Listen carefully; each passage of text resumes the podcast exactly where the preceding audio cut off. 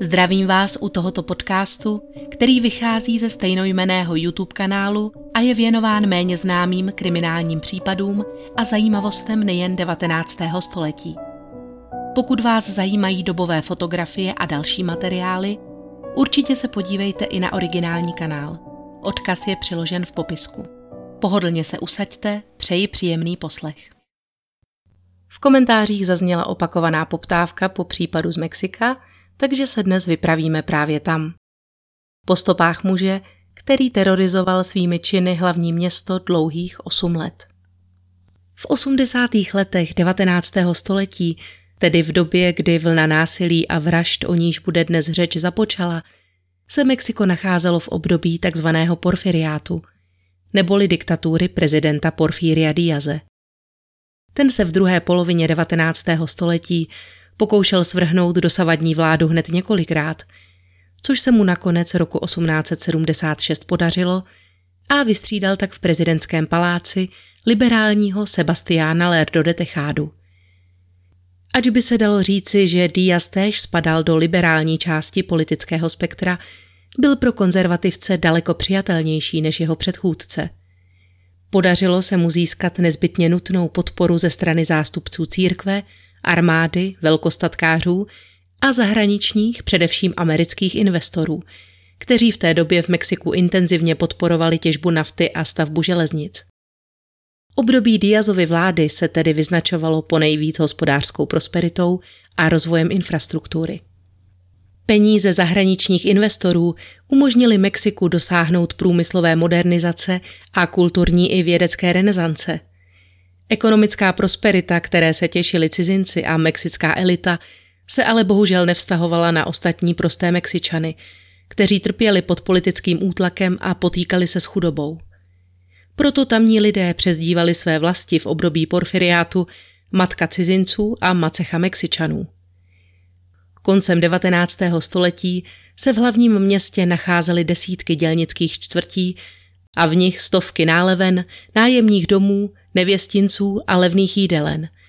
Tyto prostory obvykle sloužily jako útočiště pro městskou nižší třídu, na kterou elity pohlížely se stále většími obavami.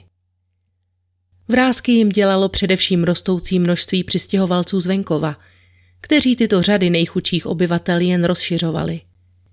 Vláda se pokoušela toto možné ohrožení bohatších obyvatel města korigovat zřizováním nových policejních stanic, jedné pro každý z osmi okresů. Intenzita policejní ochrany se ale ve výsledku lišila dle úrovně dané lokality. K nejbezpečnějším oblastem tak patřila nová zástavba v západní části města, obývaná příslušníky vyšší střední třídy a centrum města, tedy místa obecně považovaná za nejkrásnější a nejkulturnější části Mexico City. V chudinských zónách byl pak výskyt strážníků o poznání řidší a v některých lokalitách nebylo možno na příslušníka mexické policie narazit prakticky vůbec. Ochrany se tedy nedostávalo na místech, kde jí bylo zapotřebí nejvíce. Život v mnoha mexických slamech tak probíhal dle vlastních pravidel jejich obyvatel. A nebyl to život jednoduchý, obzvláště pro ženy prodávající v ulicích svá těla. Chudé venkovanky, povětšinou indiánského či smíšeného původu, které neměly přístup ani k základnímu vzdělání, žádné vlastní prostředky, ani mužského podporovatele v podobě manžela nebo otce, který by je uživil, byly nuceny žít v opravdové bídě, pokud se nechtěli uchýlit k nejstaršímu řemeslu. A mnohé z nich byly nakonec skutečně nuceny tuto cestu nastoupit. A to i ty z řad zaměstnaných žen. Jak vysvětluje profesor José Arturo Aguilar Ochoa, byly to povětšinou švadleny, služky, žehlířky, pradleny nebo vyšívačky, které houfně prchaly z marginalizovaných oblastí ve státech Querétaro, Puebla, Oaxaca a dalších a končily jako prostitutky v ulicích Mexico City. Pro mnohé z nich to byl stále lepší osud, než ten, který je čekal doma. V době našeho příběhu bychom jen v hlavním městě mohli napočítat 598 oficiálně registrovaných prostitutek, přičemž jejich skutečný počet, čítající tedy i ty ženy, které nepodléhaly registraci, byl pravděpodobně více než dvojnásobný. Ano, i Mexiko se v druhé polovině 19. století inspirovalo francouzským modelem. Jehož ústřední myšlenkou bylo prostituci nepostihovat, nýbrž nad ní převzít kontrolu prostřednictvím pečlivě vedených záznamů. Ještě před nástupem Porfíria Díaze do funkce, tedy roku 1856, tedy vstoupilo na základě dekretu Maximiliána I. Mexického v platnost nařízení o povinné registraci všech lehkých žen. O devět let později vznikl zdravotní inspektorát, jehož cílem byla především kontrola výskytu pohlavních chorob, které si v posledních třech dekádách 19. století vyžádali v Mexiku množství obětí na životech. Adeptka na vstup do registru tedy musela absolvovat vyšetření, které prokázalo její naprosté zdraví a následně bylo spolu s dalšími aspekty posuzováno právě zdravotním inspektorátem. Těmito dalšími podmínkami pro vznik záznamu v registru byl věk, prostitutka tedy nesměla být mladší 16 a starší 60 let a musela svým podpisem stvrdit, že je dostatečně rozumná na to, aby si dokázala uvědomit rozsah výkonu tohoto povolání i všechna možná rizika z něj vyplývající. Praxe nám ale ukazuje, jak zbytečné tyto podmínky byly, když se nakonec v registru objevila tři děvčata ve věku 10 až 14 let a několik desítek dívek 15 letých. Každý záznam pak obsahuje fotografii a jméno dané ženy, věk, místo původu, předchozí povolání, adresu trvalého bydliště, kategorii, formu práce, tedy v nevěstinci nebo na ulici, prodělané choroby, rodinný stav a též informace o tom, zda ukončila svou někdejší profesi z důvodu sňatku nebo útěku. Registrační kniha o 166 stranách, která je nyní v péči Národního ústavu veřejného zdraví v rámci Ministerstva zdravotnictví v Cuernavate, nám tedy poodhaluje nejen identitu, podobu, zdravotní historii i životní osudy těchto žen, ale také podává svědectví o třídním charakteru doby prostřednictvím jejich segmentace. Ženy se v této knize dělí na prostitutky první, druhé a třetí třídy. Přičemž první třída zahrnuje cizinky a zaměstnankyně vykřičených domů, navštěvovaných tehdejší elitou, do druhé třídy spadají pracovnice nevěstinců nižší úrovně a třída třetí patří ženám z ulice. Kreolské a nezařazené mladistvé dívky, pracující v domech rozkoše, zde pak mají svou vlastní kategorii. Tato nařízení se v průběhu let rozšiřovala i do provincií a seznam se tak stále rozšiřoval. Jak ovšem víme, množství jmen se na stránkách tohoto rejstříku nikdy neobjevilo.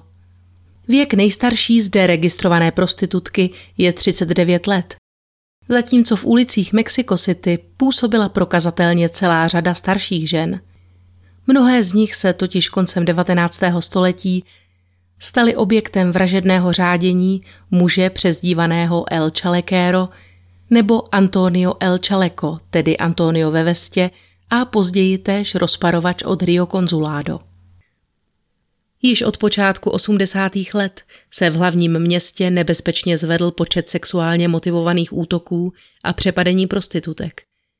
Ty vyvrcholily v září roku 1886, kdy byla poblíž železničních kolejí na trase Veracruz Mexico City nalezena ubodaná prostitutka známá jako Margarita La Burapanda. Počátkem roku 1887 pak objevili vyděšení obyvatelé města – plavat v znečištěných vodách řeky Rio Consulado polonahé ženské tělo s téměř oddělenou hlavou. Obětí byla Franciska N., známá mezi svými klienty jako Lačíčara. Lékařská zpráva potvrdila, že příčinou její smrti byly opakované bodné rány do krku. V srpnu téhož roku napadl pachatel u obce Guadalupe Hidalgo 24-letou pradlenu Emílii Gonzálesovou která si na rozdíl od svých předchůdkyň údajně prodejem vlastního těla vůbec nevydělávala a byla zaměstnána ve slušné rodině. Cestou domů ji zastavil neznámý muž a učinil jí otevřený sexuální návrh. Když dívka odmítla, schodil ji na zem a opakoval svou výzvu. Když odmítla i tentokrát, třikrát ji bodl nožem, z toho jednou do hrudníku. Přestože ženin křik přivolal několik kolem jdoucích, kteří pachatele vyrušili, Emília později podlehla následkům svých zranění. Než zemřela, stihla ještě alespoň popsat policistům důležité okolnosti tohoto napadení. Muž, který ji oslovil, se zdál být na první pohled jako mladý sympatický čaro, neboli jezdec v tradičním mexickém oděvu. Tento měl na sobě šedé upnuté kašmírové kalhoty, šněrovací vestu, černý vyšívaný kabátek lemovaný kůží a přepásaný pestrobarevnou šerpou a na hlavě sombrero. Tento popis zazníval z úst mnoha obyvatelek chudinských slamů Mexico City čím dál častěji. Sexuálních napadení, z nichž většina naštěstí nekončila smrtí, ale v uvozovkách pouze pohmožděninami a psychickým traumatem totiž stále přibývalo. Násilník, kterému začalo celé město přezdívat El Chalequero, svým obětem vždy vyhrožoval nožem. Během znásilňování je surově byl a povětšinou také okrádal. Namísto toho, aby prostitutkám za vynucené služby platil, si tedy nechával platit on sám – bylo-li tedy z čeho brát. Ve směs šlo o ženy chudé, které byly na příjmech od klientů zcela závislé. Pro pachatele tak nebylo nějak obtížné vylákat je na odlehlé místo a zaútočit. Někteří tvrdí, že násilníkova přezdívka vychází právě ze skutečnosti, že se mu vždy podařilo dosáhnout svého a oběť si podmanil svou vůlí. Podle dobového slangového výrazu puro čaleko který by se dal přeložit jako přinucení či násilí. Jiní jsou zase přesvědčení, že vychází z běžně používaného slova čaleko, tedy vesta, která byla ostatně pro vraha typická. Mezi mnoha ženami byl totiž rovněž znám jako Antonio ve vestě. Ačkoliv se Diazův režim pokoušel zprávy o kriminálních činech a především vraždách cenzurovat a navodit tak v zemi dojem iluzivního bezpečí, Informace se šířily mimo hlavní tepnu tisku, prostřednictvím tzv. korídos. Tyto baladické písně či básně, pojednávající o útlaku, historických tématech, každodenním životě zločinců a dalších společensky závažných tématech, vycházely i tiskem. Vydávala je ve velkém tiskárna Vanegas Arroyo v ulici Santa Teresa a tyto plagátky v nich se mísily pozůstatky starých koloniálních tradic, koncem 19. století stále ještě živých, s vlivem tisku jako nového a mocného komunikačního prostředku nepodléhali vládnímu vlivu. A mezi místními se tak pro svou otevřenost těšili nebývalé popularitě. Obyvatelé města trýznění vnitřním rozporem mezi zvědavostí a bázní se tak každý den schromažďovali v dnes již neexistujících kavárnách La Consortia a El Casador a netrpělivě vyhlíželi prodavače Corridos, aby se z jeho úst dozvěděli nejčerstvější zprávy o novém kousku El Chalequera. A že bylo o čem psát. Postava vraha na sebe v té době strhávala veškerou pozornost veřejnosti. Lidé s nadšením hltali verše, které stejnou měrou projevovaly lítost nad osudy nebohých obětí a zároveň vyzdvihovali lstivost pachatele – jemuž se dařilo unikat neschopným úřadům. Do legendárního řádění jiného a zřejmě nejznámějšího sériového vraha prostitutek Jacka Rozparovače měl uběhnout ještě rok. Tyto vražedné série byly ostatně později často porovnávány. Na rozdíl od fantoma bez tváře, terorizujícího londýnskou čtvrť Whitechapel, se ale totožnost El Chalequera stala hned v prvních letech jeho řádění veřejným tajemstvím. Vrah se svým počínáním totiž nijak netajil. Ba co víc, dokonce se jim chlubil. O to absurdnější se zdá, že se mu dařilo unikat spravedlnosti dlouhých osm let. Během nichž napadl a znásilnil nebo zabil více než 20 žen. Skrze tyto traumatizující zážitky obestírala vraha natolik mocná aura hrůzy a nedotknutelnosti, že nebylo jediné ženy ve městě, která by se ve strachu zemsty odvážila ukázat na něj prstem nebo proti němu, nedej bože, svědčit před soudem. Dotyčné věděli, že pokud by úřady nejednaly dostatečně rychle, El Čalekérova pomsta by byla strašlivá. Nikdy nenechával otevřené účty a rád se mstil. Dokonce ani žádný muž se s ním neodvážil zúčtovat, Ale žádný strom neroste až do nebe. Bezuzné řádění tohoto přízraku mělo po osmi letech skončit. A tyto události spustil nález dalšího mrtvého těla. Počátkem ledna roku 1888 zahlédli místní plavat v Rio Consulado další mrtvou ženu s hlavou téměř oddělenou od těla. Byla to prostitutka Murcia Gajardová. Vrah zasypal její nahé tělo patnácti bodnými ranami. Jednou zasáhl krční tepnu a prořízl jí hrdlo až ke krčním obratlům. Proslýchalo se, že tato žena udržovala s pachatelem již delší dobu pracovně intimní vztah, přičemž charakter této práce spočíval ve spoluúčasti na jiných napadeních. Společně měli například zbít a okrást jistou Josefu Rodriguezovou.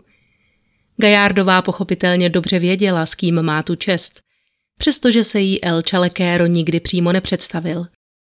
Svědčí o tom výpovědi dvou svědkyň, které potkali dvojici v noc vraždy na cestě od baru pana Majorgy.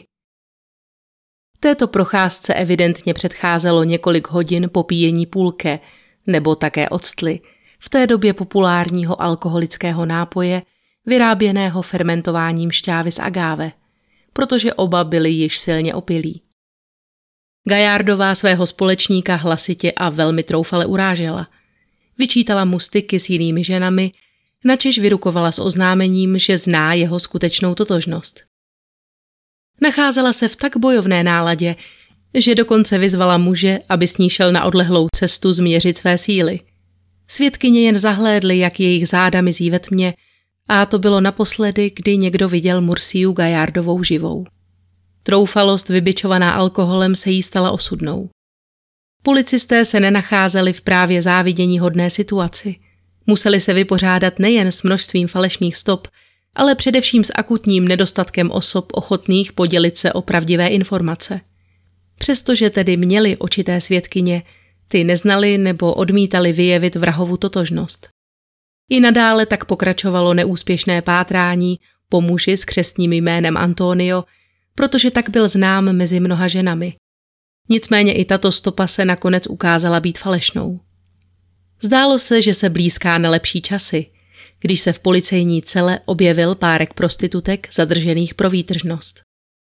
Jedna z nich, Kamila Sanchezová, zřejmě ve snaze zachránit si vlastní kůži, totiž začala prohlašovat, že druhá z žen, Lorenza Urutia, je El Čalekérovou milenkou a může k němu policisty dovést. Lorenza tato obvinění popřela. Když však zjistila, že ji policisté po jejím propuštění tajně sledují, rozhodla se jít s pravdou ven. Poprvé prý potkala tohoto dosud neznámého muže asi před dvěma lety u Veracruzské železniční tratě na cestě do Via de Guadalupe, kde ji zastavil s žádostí o sirky, aby si mohl zapálit cigaretu. Během nezávazného rozhovoru se pak sám rozpovídal o tom, jakou zášť k němu chovají místní ženy a že mu přezdívají Antonio ve vestě. Lorenza i hned věděla, kolik uhodilo. Už slyšela mnohé o muži, kterému patřila tato přezdívka – ten jakoby odhadl její myšlenky, vytáhl z kožených pouzer na opasku dva velké nože a vyzval ji, aby se posadila a odevzdala mu všechny své peníze. Ženě v tu chvíli proběhl před očima celý její dosavadní život. Věděla, že se schyluje k nejhoršímu a musí urychleně jednat. Snad ani sama nevěděla, jak se jí nakonec podařilo přesvědčit Čalekéra, že si musí pro hotovost zaběhnout domů, protože u sebe nemá ani peso a že se co nejrychleji vrátí. Muž s tím nicméně souhlasil, zatímco Lorenza uháněla na nejbližší vlakovou stanici, kde naskočila do vlaku směřujícího do Mexico City. Pachatel ale na svůj neúspěšný pokus nezapomněl a o dva měsíce později se s ním měla Lorenza setkat znovu. Tentokrát se násilník rozhodl neponechat nic náhodě a ženin úskok jí splatit dvojnásobně.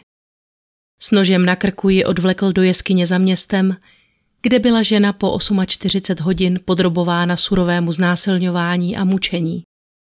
I tentokrát ale při Lorenze nejspíš stáli všichni svatí.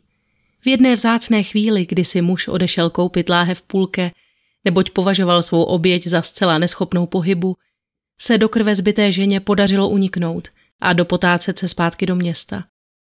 Nyní uvedla, že se o tomto zážitku bála promluvit i jen s blízkými, natož aby se přihlásila na policii. Skutečnou totožnost Antonia ve vestě ale prý nezná. I tato stopa tedy zavedla strážce pořádku do slepé uličky. Pokračovali s vyšetřováním dalších potenciálních svědků, ale i navzdory faktu, že měli mezi prostitutkami své informátory, neposunulo je toto dotazování ani opít dál. Zásadní zlom ve vyšetřování nastal, když se Antonio Majorga, bývalý policista a majitel baru, v němž té noci Gajardová s pachatelem popíjela, rozhodl promluvit.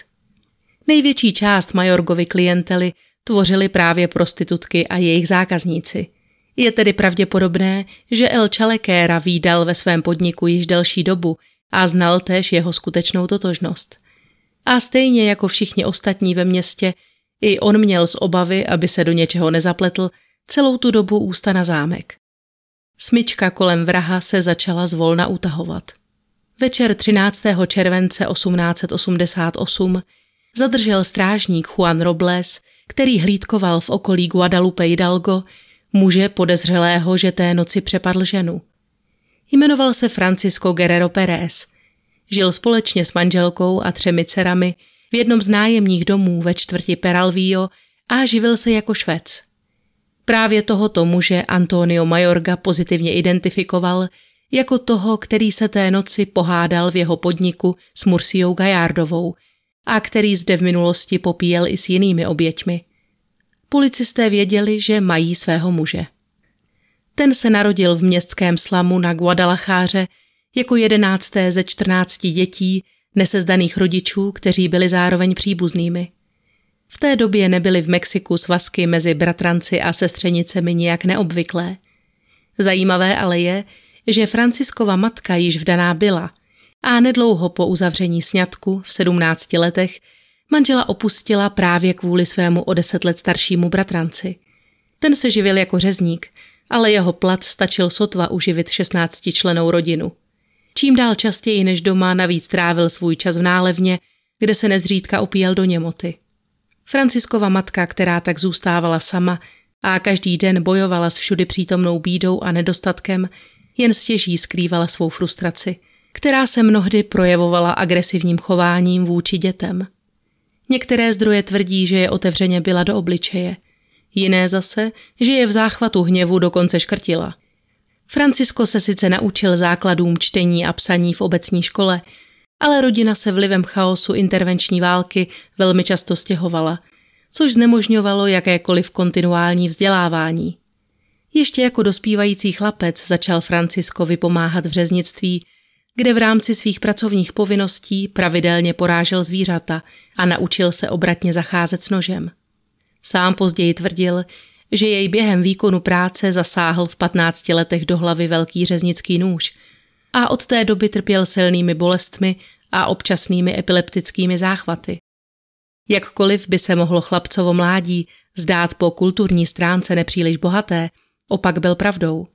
Mladík byl horlivým návštěvníkem městských divadel, přičemž dával přednost, jak sám prohlásil, romantickým dramatům, která člověka dojmou, jako například Don Juan nebo El Chorobado, tedy zvoník od Matky Boží.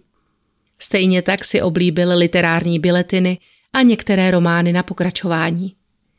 Spolehlivě největší oblibě se u Franciska pak těšily ty oscilující mezi romantismem a naturalismem, pojednávající o životě zločinců, banditů a jiných postav z podsvětí. Jeho nejoblíbenější knihou, jak později prozradil i policistům, byl jednoznačně sedmidílný román Tajnosti pařížské, v němž se hlavní hrdina německý princ Rudolf z Gerolsteinu prochází v přestrojení po Paříži, aby odměňoval dobré lidi a trestal zlé, přičemž se zaplétá s mladičkou prostitutkou, která se po četných dějových zvratech ukáže být jeho utajenou dcerou z mládí. U otcova řemesla ale tento mladík se silně rozvinutou fantazií a obzvláštní zálibou v melodramatech příliš dlouho nezůstal. Vyučil se ševcem a kolem roku 1870 se rozhodl opustit rodinu a přesídlit do velkého světa, tedy do jedné z okrajových čtvrtí Mexico City, kde záhy našel uplatnění v několika menších dílnách. V 25 letech se seznámil s Mariou Navarovou, s níž se ještě téhož roku oženil. Společně pak žili v takzvaných vesindádes. Tyto činžovní domy byly často přeplněné a měly pověst center prostituce a zločinu. V některých částech pomyslného podsvětí, například v kolonii La Bolza, nebyly tyto domy ničím jiným než chatrčemi s hliněnou podlahou. Zde povila Maria Franciskovi šest dětí. Pouze tři z nich se ale dožili dospělosti. První dvojčata zemřela při porodu a o dalšího syna manželé přišli, když padl v 16 letech v boji. Ačkoliv o sobě sám Francisko hovořil jako o zbožném katolíkovi, který oddaně slouží paně Marii Guadalupské, jeho jednání bylo již tehdy s desaterem božích přikázání v přímém rozporu. Stejně jako ostatní přistěhovalci, i on rychle podlehl lákadlům hlavního města. Dobrodružství nacházel v pouličních rvačkách, poznání na dně sklenice z půlke a útěchu v náručí místních prostitutek. S nimi obvykle vystupoval pod falešným jménem Antonio Prida a s některými z těchto žen udržoval rovněž dlouhodobé vztahy, z nichž vzešlo i několik mimo manželských potomků. K těmto dětem se Guerrero pochopitelně nikdy nepřihlásil. Přesto měl dveře do ložnic jejich matek i nadále otevřené. Ženy k němu byly zkrátka přitahovány jako můry ke světlu. Při letmém setkání totiž dokázal vytvářet relativně příjemný dojem sympatického a okouzlujícího muže, který dbá na svůj zevnějšek. Právě pro své stylové, byť až poněkud přehnaně švihácké odívání, se stal mezi ženami velmi rychle znám jako Antonio ve vestě. Gererovi časté toulky po periférii hlavního města vytvářely zpočátku pestrou a zajímavou bilanci přepadení a rvaček, které však brzy přerostly v závažnější delikty. V únoru roku 1878 vážně zranil ve rvačce svého protivníka a strávil tři měsíce za mřížemi. O čtyři měsíce později byl opět zatčen pro výtržnost, tentokrát na 16 dní. Nedlouho poté se do vazby vrátil znovu, opět kvůli zapojení do pouliční rvačky. Tento incident ale nebyl vážný a následujícího dne byl již Guerrero na svobodě. Aby byl v dubnu následujícího roku zase zatčen za fyzické napadení. Ve skutečnosti se podobal mnoha jiným mladým mužům, kteří prakticky žili na ulicích hlavního města. Mužům, kteří neměli nic jiného na práci, než se opíjet a prát. Roku 1881 se nicméně Guerrero dopustil prvního sexuálního deliktu, když napadl kandelárii Mendozu Garciovou, s níž se seznámil v nálevně zvané El Coyot a vyzval ji k tanci. Na mysli měl ale poněkud jinou fyzickou aktivitu. A když se dívka začala bránit, přitiskl ji útočník k zemi a pod pohrůžkou napadení nožem ji znásilnil.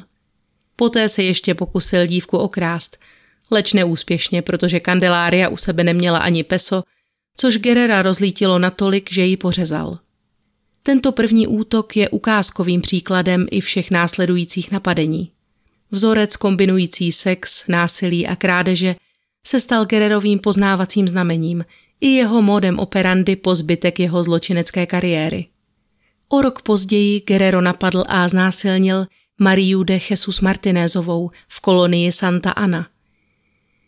Přesto, když byla nalezena první mrtvá prostitutka s podříznutým hrdlem, jen málo kdo si dokázal s tak brutálním činem spojit tohoto šviháckého elegána.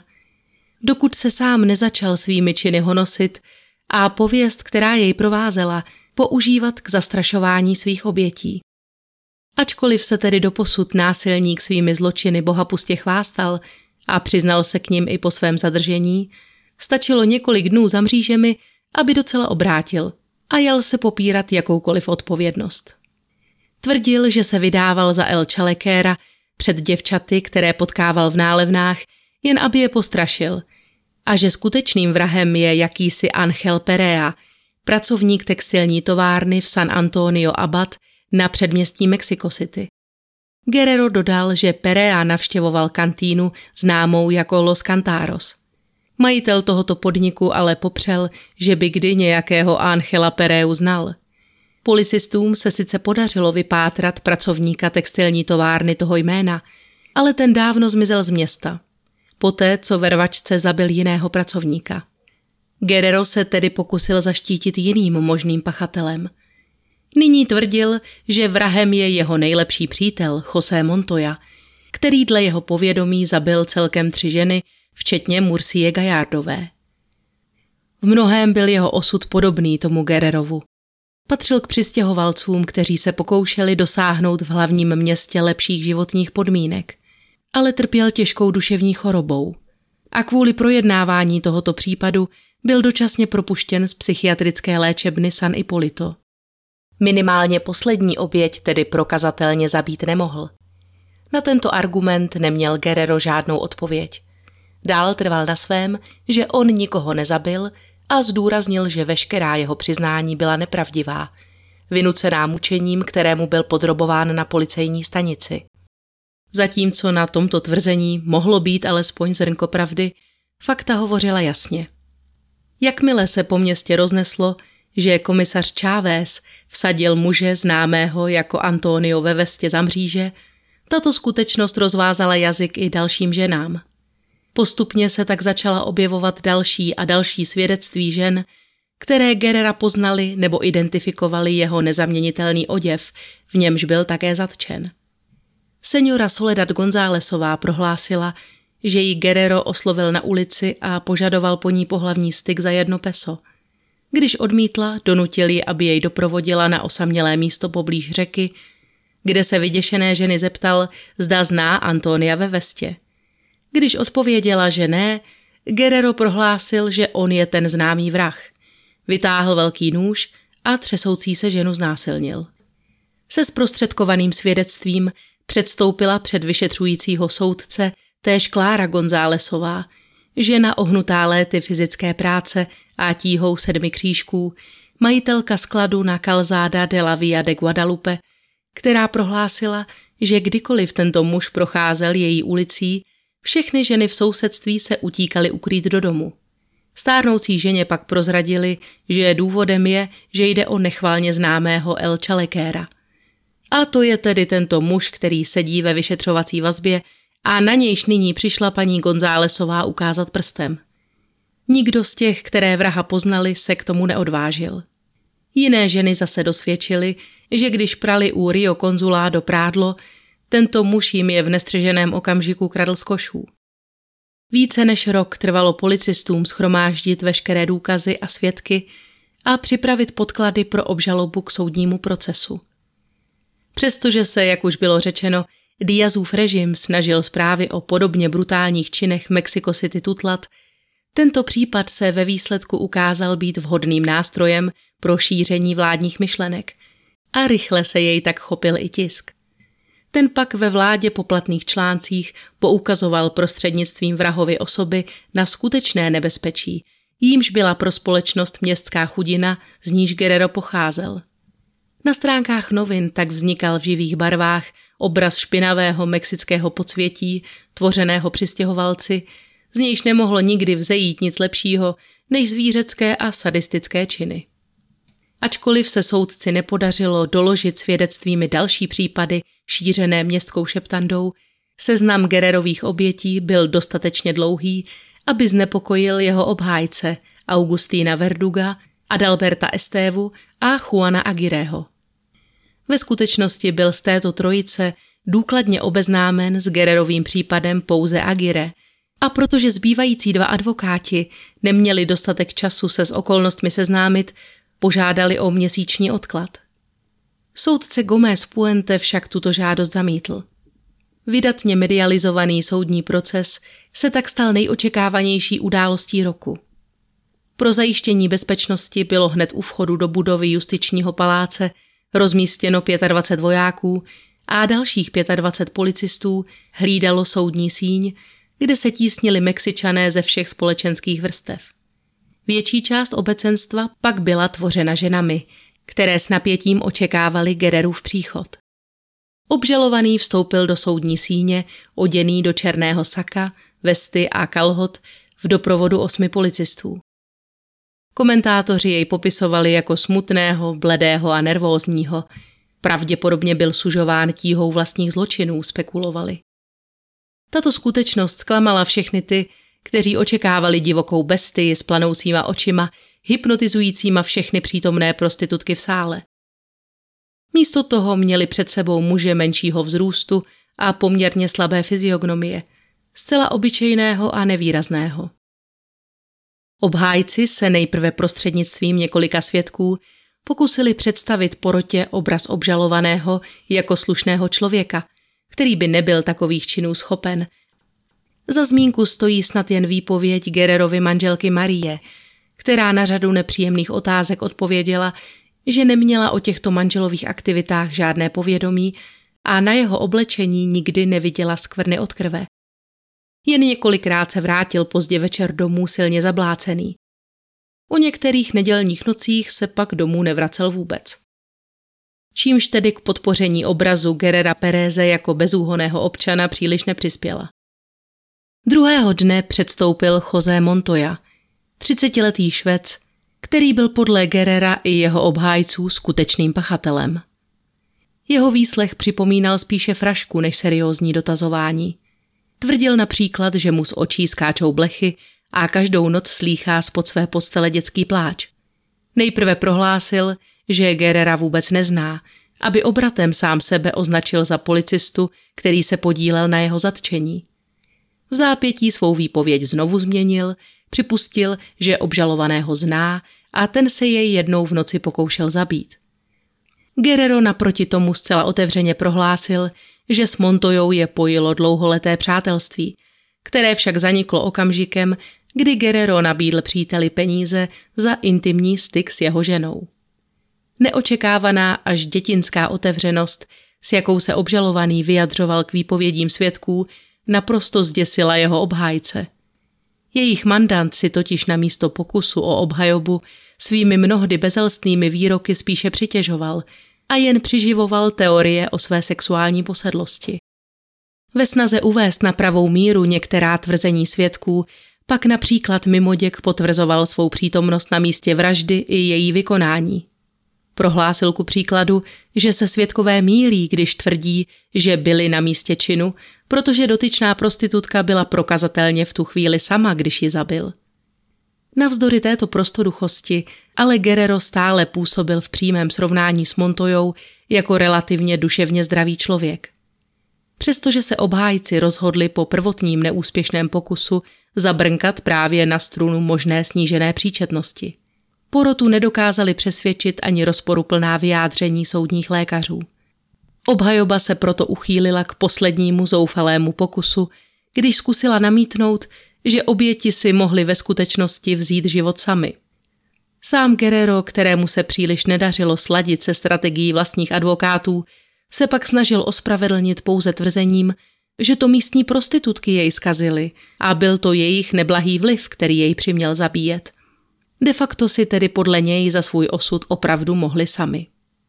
Během závěrečných řečí dostal prostor k vyjádření nejprve žalobce Rodriguez, který schrnul případ jako temnou cestu plnou vražd, násilí a loupeží, lemovanou mrtvolami a přízraky obětí, kde se podél krajnic válí obnažené hníjící lidské ostatky, hemžící se červy.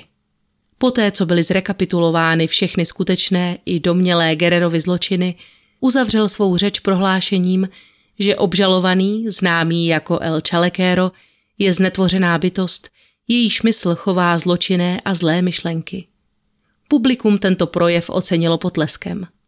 Obhajoba se pokusila zvrátit po tomto emotivním výstupu veřejné mínění na svou stranu, ale proslov Juana Agireho byl spíše rozpačitý než přesvědčivý. Ve své nesouvislé a chaotické řeči stihl nejprve obvinit prokuraturu z chyb, k nímž mělo dojít během projednávání případu, a následně i soudce, že zamítl žádost o prodloužení lhůty pro nastudování případu a nezdráhal se zaštítit slovy o spiknutí a korupci na nejvyšších místech. Pokračoval tvrzením, že jedinou ženou, kterou Guerrero skutečně zabil, je Murcia Gajardová, ale i k tomuto napadení došlo v sebeobraně a ve všech ostatních bodech obžaloby je jeho mandant nevinen. Příliš mnoho sympatií tím pro svého svěřence pochopitelně nezískal ani u soudce, ale ani u poroty. Ručička hodin ukazovala půl desáté večer, když se porota složená z osmnácti mužů odebrala k neveřejné poradě. Třináct z nich pak dospělo k závěru, že zatímco José Montoya je jednoznačný blázen, Guerrero je sice zvrácený, ale racionální vrah, který si byl svého jednání velmi dobře vědom. Krátce po třetí hodině byl tak Francisco Guerrero Pérez shledán vinným z vraždy Murcie Gajardové a Francisky N. a rovněž ze spáchání čtyř násilnění, jednoho přepadení a sedmi loupeží. Soudce pak na základě tohoto rozhodnutí vyhověl požadavku obžaloby a Guerrerovi přiklepl trest smrti. Odsouzenec byl ve čtyři hodiny ráno transportován v doprovodu několika policistů do věznice Belen, kde měl čekat na popravu zastřelením v nechvalně proslulé vězeňské zahradě. Guerrerovi advokáti se téměř okamžitě odvolali, ale nejvyšší soud rozsudek potvrdil. Další instancí už byl tedy jen prezident Porfirio Díaz, který nakonec na četná naléhání zmírnil Guerrerův trest na 20 let odnětí svobody v pevnosti San Juan de Ulua, rozsáhlém komplexu na stejnojmeném ostrově v Mexickém zálivu s výhledem na námořní přístav Veracruz. Tato věznice, kde měl Guerrero strávit dvě následující dekády a která byla též druhým domovem mnoha politických vězňů, však provázela pověst místa, které jen málo který vězeň opouští po svých. Vsazení do tohoto žaláře bylo tedy takřka ekvivalentem trestu smrti a i Díaz nepochybně věřil, že Guerrero ve vězení zemře, stejně jako většina vězňů odsouzených do ostrovní pekelné díry, jak se pevnosti přezdívalo. Teprve nyní si tedy obyvatelé Mexico City a hlavně ženy mohli oddechnout a v noci v klidu zamhouřit oka. Vražednému řádění byla konečně učiněna přítrž. Čas utíkal a s ním běžela i léta. Psal se rok 1908 a k němu můžeme připojit i pozvolný začátek konce vlády Porfíria Diaze. Vzpomínky na činy nechválně proslulého vraha, kterému pamětníci začali po vzoru jeho londýnského kolegy v mezičase přezdívat rozparovač od Rio Consulado, dávno pomalu vybledla a možná by upadla v zapomnění docela – Kdyby nebylo 28. dubna téhož roku nalezeno na břehu řeky mrtvé tělo staré ženy s proříznutým hrdlem. Tentokrát ale měla policie v ruce něco víc, než jen neurčitá svědectví. Mladý pastýř José Inés Rodriguez, který nedaleko pásl dobytek, uslyšel ženin křik a ukryt v křoví se stal nechtěným svědkem zločinu v plném rozsahu. Pachatele popsal jako staršího muže, kterého zde nikdy předtím neviděl. Zdálo se, že ani zavražděnou stařenku nikdo nezná a nikdo nepostrádá. Dle oděvu pocházela z těch nejchudších poměrů. Měla na sobě dvě černé perkálové spodnice, kabátek ušitý ze staré deky, obnošenou modrou zástěru a černobílý šátek. Po stopách této ženy se tak ve snaze poodhalit její původ vypravili nejen policisté, ale též reportér deníku El Imparcial, který následně umožnil promlouvat ústy svých článků všem Mexičanům, kteří měli za to, že mají co říci, protože dotyčnou znali. Jeden muž například uvedl, že zahlédl tuto starou ženu několikrát v sousední nálevně, známé jako Las Tres Piedras, ve společnosti jiného starého muže. Tyto podniky byly dle svého hlavního alkoholického artiklu známy jako pulkerias a byly typické především svými extravagantními interiéry, divokou zábavou, provozováním hazardních her, rvačkami i promiskuitním chováním hostů. Byly oblíbeným dějištěm společenských setkání Mexičanů až do poloviny 20. století. Lze si ale jen stěží představit, co na takovém místě pohledávala bělovlasá Mexičanka, která byla o několik dnů později nalezena mrtvá. Jiný muž zase tvrdil, že nalezená žena je matkou jejich bývalé sousedky, které před dvěma lety též někdo podřízl krk a její vražda doposud nebyla objasněna. Tento svědek a stejně tak i jeho sousedé byli skálopevně přesvědčení, že pachatelem obou vražd je manžel a zeď a na něj by se tedy nyní policisté měli zaměřit. Každý měl náhle pocit, že bezejmená stařenka byla součástí jeho života. Bydlela v domě na konci ulice, či ji každý den potkával cestou do práce. Ale ani navzdory všem těmto svědectvím se nepodařilo skutečnou totožnost ženy odhalit. Bujné fantazii bylo v tomto případě dopřáno o mnoho většího prostoru než nespochybnitelným faktům. Ten týž novinář, který podle vlastních slov v dobré víře zveřejňoval tyto informace pro vědomí těch, kteří v současné době vyšetřují tento záhadný a strašlivý zločin, představil i vlastní hypotézu, která se nakonec ukázala být pravdě blíž než kterékoliv ze zmiňovaných svědectví. Podotkl, že modus operandi až příliš připomíná vraždy nechvalně známého El Chalekéra neboli rozparovače od Rio Consulado. Bylo to vůbec poprvé, kdy se o této možné spojitosti začalo hovořit na hlas a obyvatele čtvrti zachvátil strach.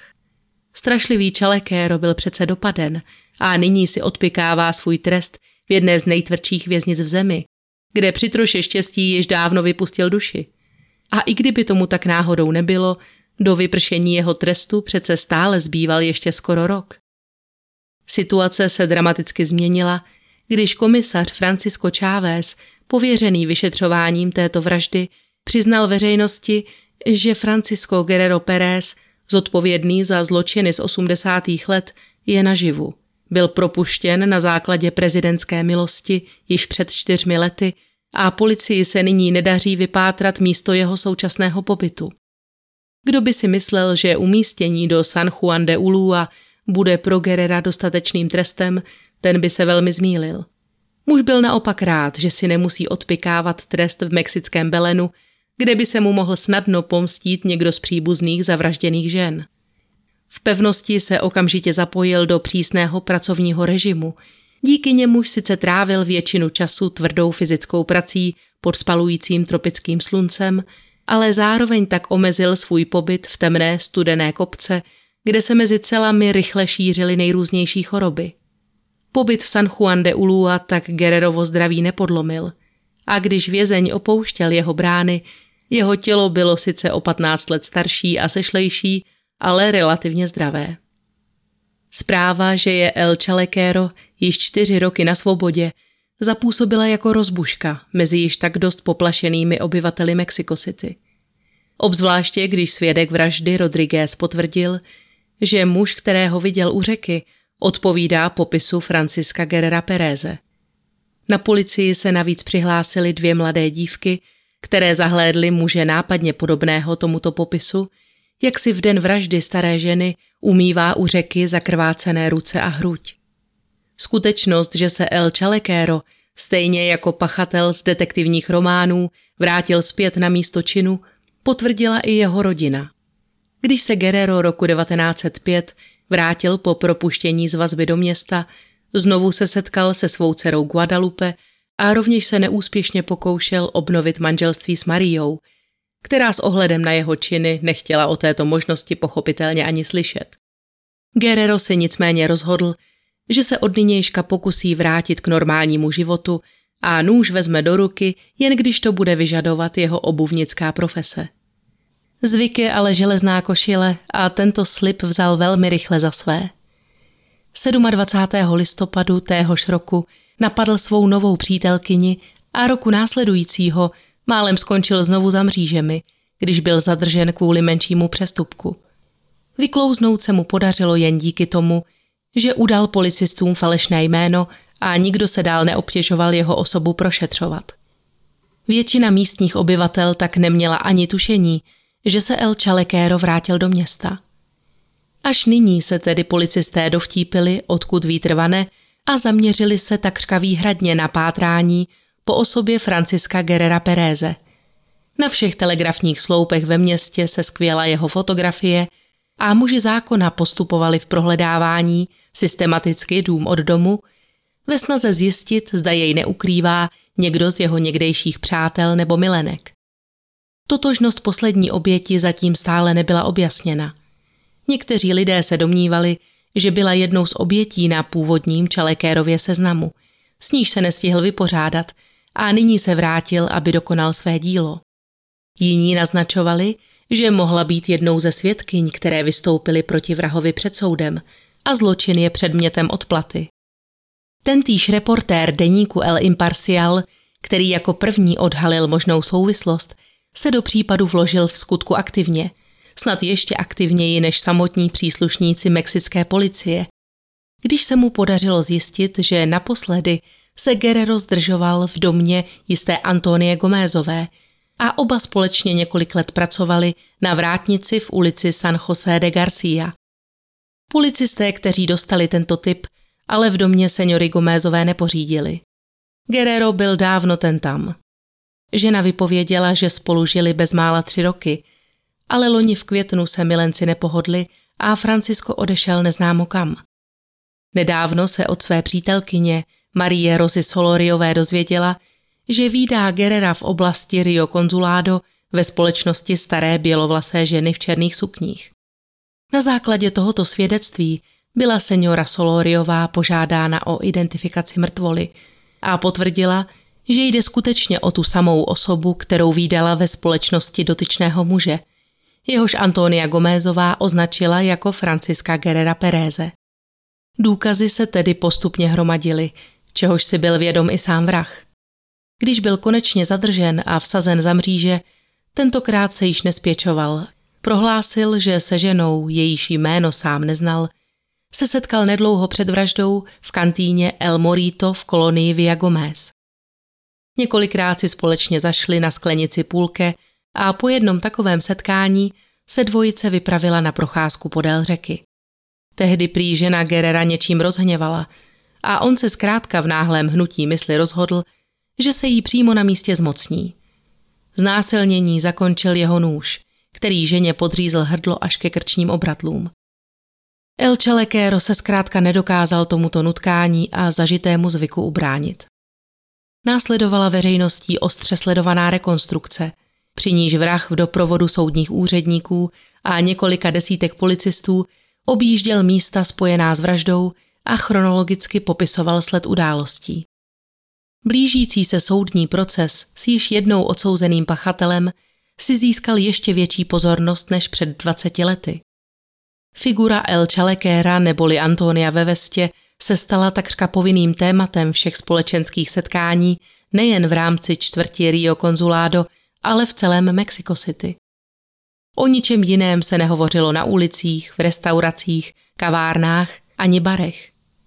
Známý násilník a hrdlořez, jako by se po těch více než 20 letech již stal neodmyslitelným prvkem životů obyvatel hlavního města a ti si nebyli jistí, zda vraha jednomyslně odsoudit nebo s ním ve světle jeho věhlasu určitým způsobem sympatizovat, jako s postavou věčného padoucha a porfiriánského antihrdiny.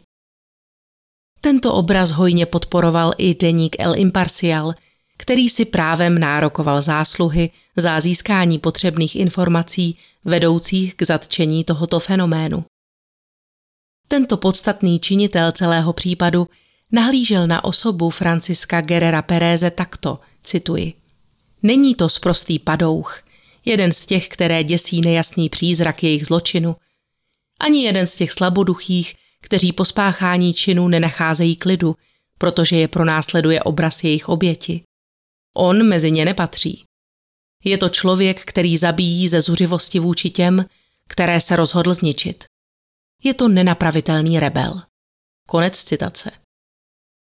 Zatímco noviny měly o motivaci Čalekérových činů poměrně jasno, tehdejší kriminalisté se pokoušeli vytvořit psychologický profil vraha pomocí odbornějších metod – a pokoušeli se nalézt vhodné parametry pro porovnání a odlišení Gererových patologií od jiných nechvalně proslulých vrahů, jako například právě Jacka Rozparovače.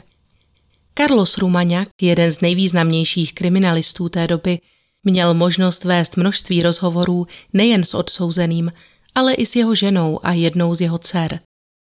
Na základě tohoto ceného materiálu pak vypracoval několik zpráv, v nich se snažil zjistit, jaký vliv mělo na vývoj Gererova charakteru prostředí, v němž vyrůstal, tedy rodinné zázemí, výchova a vzdělání.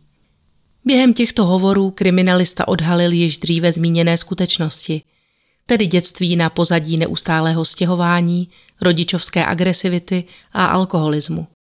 a následné opakování těchto vzorců, které můžeme vysledovat v dalším Gererově životě. Ze tří jeho jediných přeživších dětí propadla jedna dcera alkoholu a druhá skončila jako prostitutka v ulicích. Pouze život jediné Gererovy dcery Guadalupe by se tak dal označit za bezproblémový a zdravý. Od 16 let se u mladého Franciska navíc začal projevovat nadměrný sexuální apetit, který se postupem času vyvinul v nezvladatelné nutkání po okamžitém uspokojení sexuální potřeby, která v případě, že nebyla saturována, podněcovala jeho nervozitu a hněv.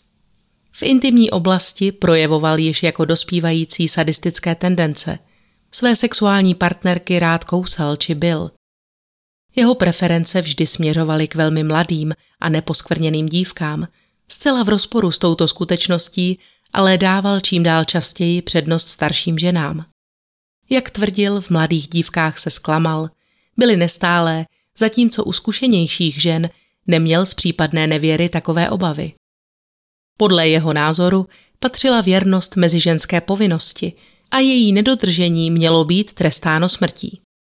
Zatímco v opačném případě vnímal Guerrero nevěru jako naprosto ospravedlnitelnou.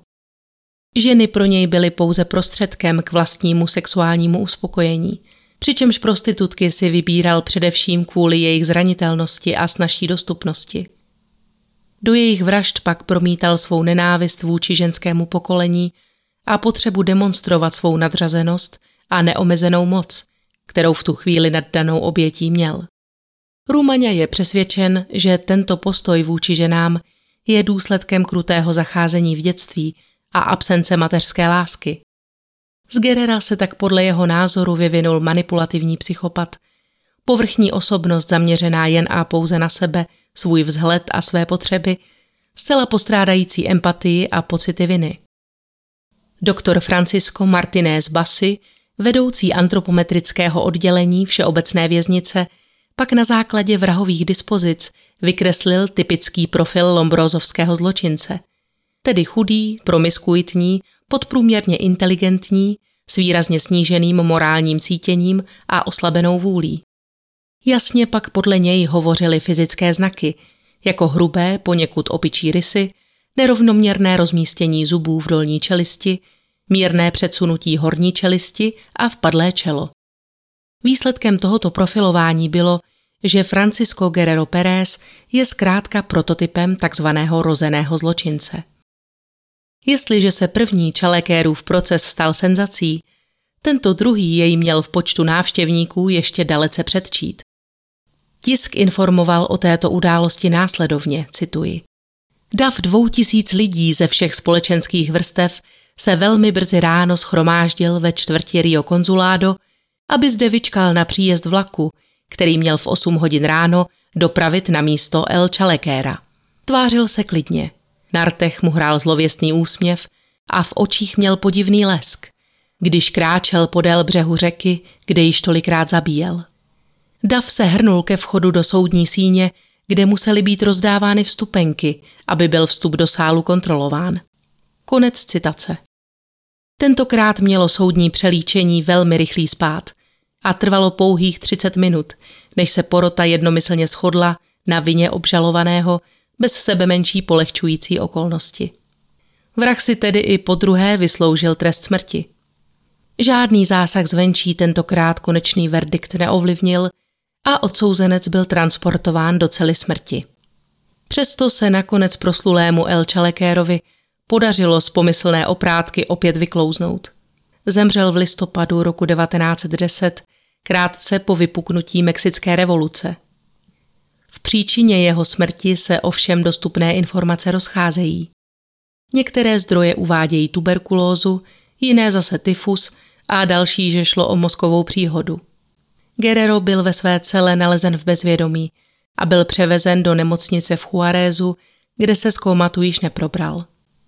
Stejně jako smrt i jeho pohřeb proběhl potichu a beze svědků.